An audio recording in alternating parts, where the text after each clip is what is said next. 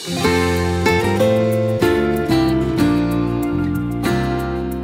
you want to be affirmed by your spouse or do you need to be affirmed by your spouse? I'm John Fuller along with Dr. Greg Smalley and his wife Erin. They lead the Focus Marriage team. And Erin, it's um, kind of dangerous when we identify anything from my spouse as a need. Mm-hmm. But how about affirmation? I mean, words of affirmation. Is mm-hmm. it a mm-hmm. need? Mm-hmm. I would say no. I would say it's a strong desire. We we long to hear affirmation from our spouse, but where we get into trouble is when we're demanding it and we're like, you have to affirm me. How excited is your spouse going to be to affirm you? The problem is, we can't control what they do or don't do.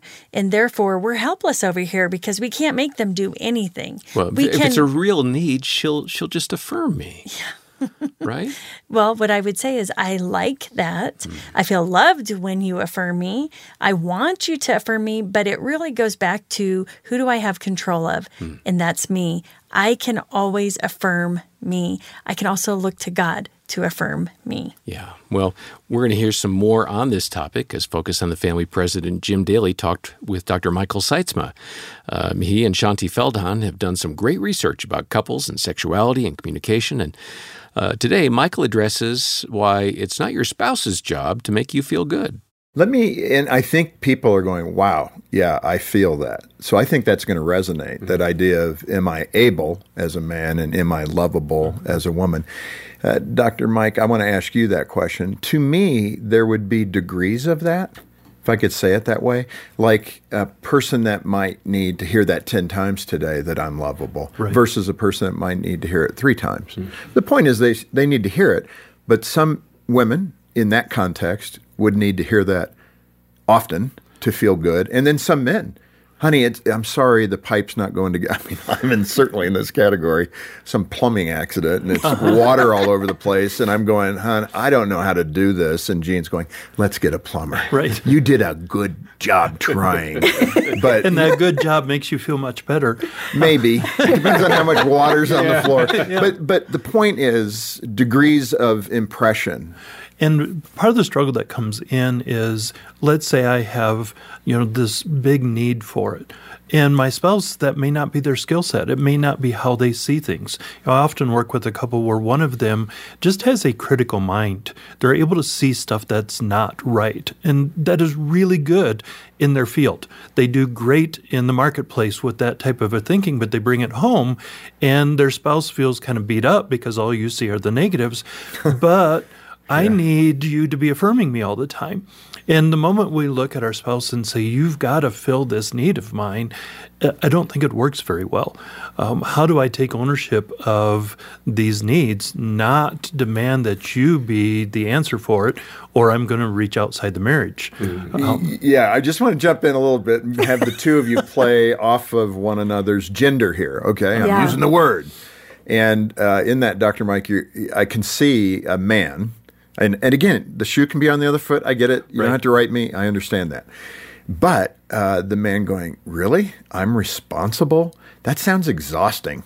That I would be responsible for all her fears and her needs in that way. And he's not going to be able to do it well. Yeah. Um, I do think it's important for each of us to learn how to speak to our spouse, how to care for them, how to cherish them, how to adore them. I think those are scriptural principles. We can ground them in things that Paul and Christ have said. Um, but to say that my spouse is responsible for me feeling good, that kind of puts me in a bit of a victim mode if you don't do well enough. And then I blame yeah. you and I attack you for not filling that need. And the, the reality of it is, I, they sit in my office and I look and say, um, you're really demeaning your spouse in this moment. You're saying that they're not measuring up.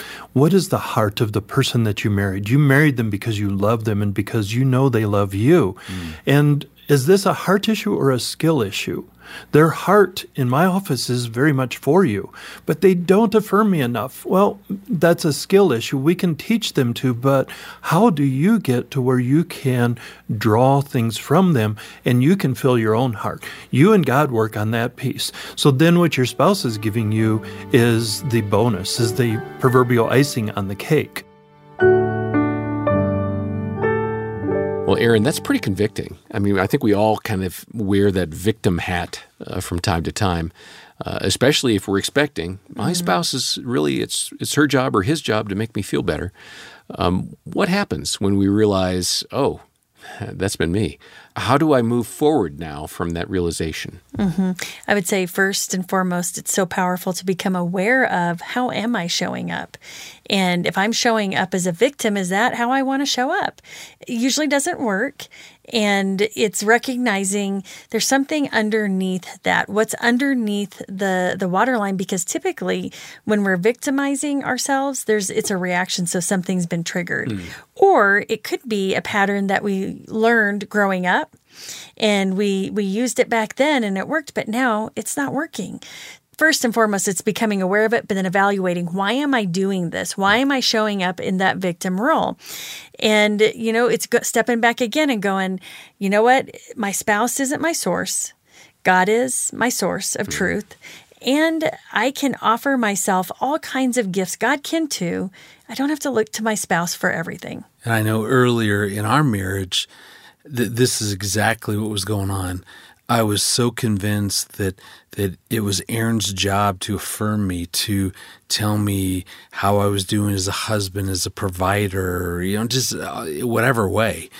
And and I really counted on her to do that because I was so good at the negative self-talk. I just constantly was really hard on myself. What saying, did that sound like? you know, often I, I just things would happen, or you know, I'm- was in graduate school at the time, and if a paper got a low grade or I did poorly on a test or something, yeah, that's just you know, in my mind, I'm thinking, yeah, that's exactly right. I mean, that's I didn't I'm just- deserve I'm? Uh, stupid. I'm an idiot. You know, I can't do this, and and so I was so hard on myself, and I really wasn't recognizing that. I actually went as a part of my doctorate in psychology. I had to go to counseling. I remember the counselor really confronted me on this. And just said, you know, as as you're here, as we talk, so often as you describe something happen, you then turn it on yourself. You're just so hard on yourself, and I can only imagine what that conversation between you and you sounds like. And so, as Erin's saying, what's under the waterline? What's driving this? What? Why am I needing, you know, quote unquote, needing her to affirm me? Is because that that I was so hard on myself. I was doing the opposite for me. And a big part of my own growth was going, what if I stopped doing that? What if actually I was a little bit more kind to mm-hmm. myself? What if, what if I was affirming to mm-hmm. me?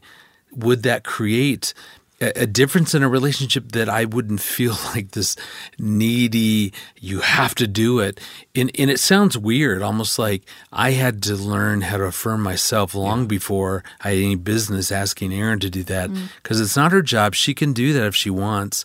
But I was, I was so hard on myself that I was so desperate to hear that that I wasn't going to change. So I just wanted her to keep doing it so that I would feel better. Mm-hmm. And, and, and that was a very dangerous thing. And that's why that counselor, it was so helpful because I really didn't even notice that I was so used to those scripts, hmm. those negative, you know, self depreciating comments that, that, that I did and offered to myself that as I started doing that differently, it didn't uh, mean that I was so desperate. So Erin, you got to do this. It just, it, it was a game changer for me to learn how to do that better for myself. Did you see that change in him, Erin? it's If she says no, then I need her to go back and affirm me. So I be need careful. To, I need to review that script. 31 years ago. I'm guessing I did see a difference. I can't I can't really remember. But I became the man she'd always dreamed of, really. but bottom line, if I I mean I could affirm him till I'm blue in the face. Bottom line is if he doesn't believe that, if he believes something different about himself, it doesn't opposite, yeah. matter what I say. Mm-hmm. It, it literally is like me saying I could work and work and work at affirming. It might just be bouncing off. Yeah. I mean, it always feels good to be affirmed, but if you're questioning your value and who you really are, mm-hmm. You could hear it from all directions. It's so powerful to become aware of what am I telling myself about me. Yeah. Those neural pathways get very grooved, and we go down those those pathways that we've taken a lot really fast. And so it's putting a stop, putting a break on it, and going, what am I telling myself about me? And when I do that, telling myself to stop Hmm. and to try something new. That's good. That's really good. And uh, we want you to uh, be able to practice that kind of self talk and uh, those recognitions of where you're at uh, personally. Uh, get a copy of this great book from Shaunti Feldhahn and Dr. Michael Sytsma. It's called Secrets of Sex and Marriage Eight Surprises That Make All the Difference. Uh, communications covered in there, and uh, you can get details about the book and learn how to get a copy when you make a donation of any amount to the Ministry of Focus on the Family. Uh, all the details are in the show notes. And if you haven't yet taken it, uh, please uh, stop by our website and take our free online marriage assessment. Uh, it's just a few minutes of your time. It's going to help you evaluate areas of your relationship. Uh, over a million people so far have taken this, and we've recently updated it. Uh, the link is in the show notes. Next time, we'll hear more about receiving uh, affirmation and good words from your spouse. And for now, on behalf of Erin and Greg Smalley and the entire team, I'm John Fuller, and thanks for listening to the Focus on the Family Marriage Podcast.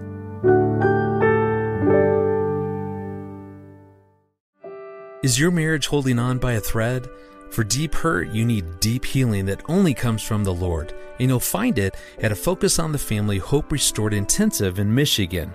Our licensed Christian counselors will help you and your spouse get to the root of your issues in just three to five days. And it works. 80% of the couples are still married two years after attending. Learn more at hoperestored.com and talk with a trusted advisor. That's hoperestored.com.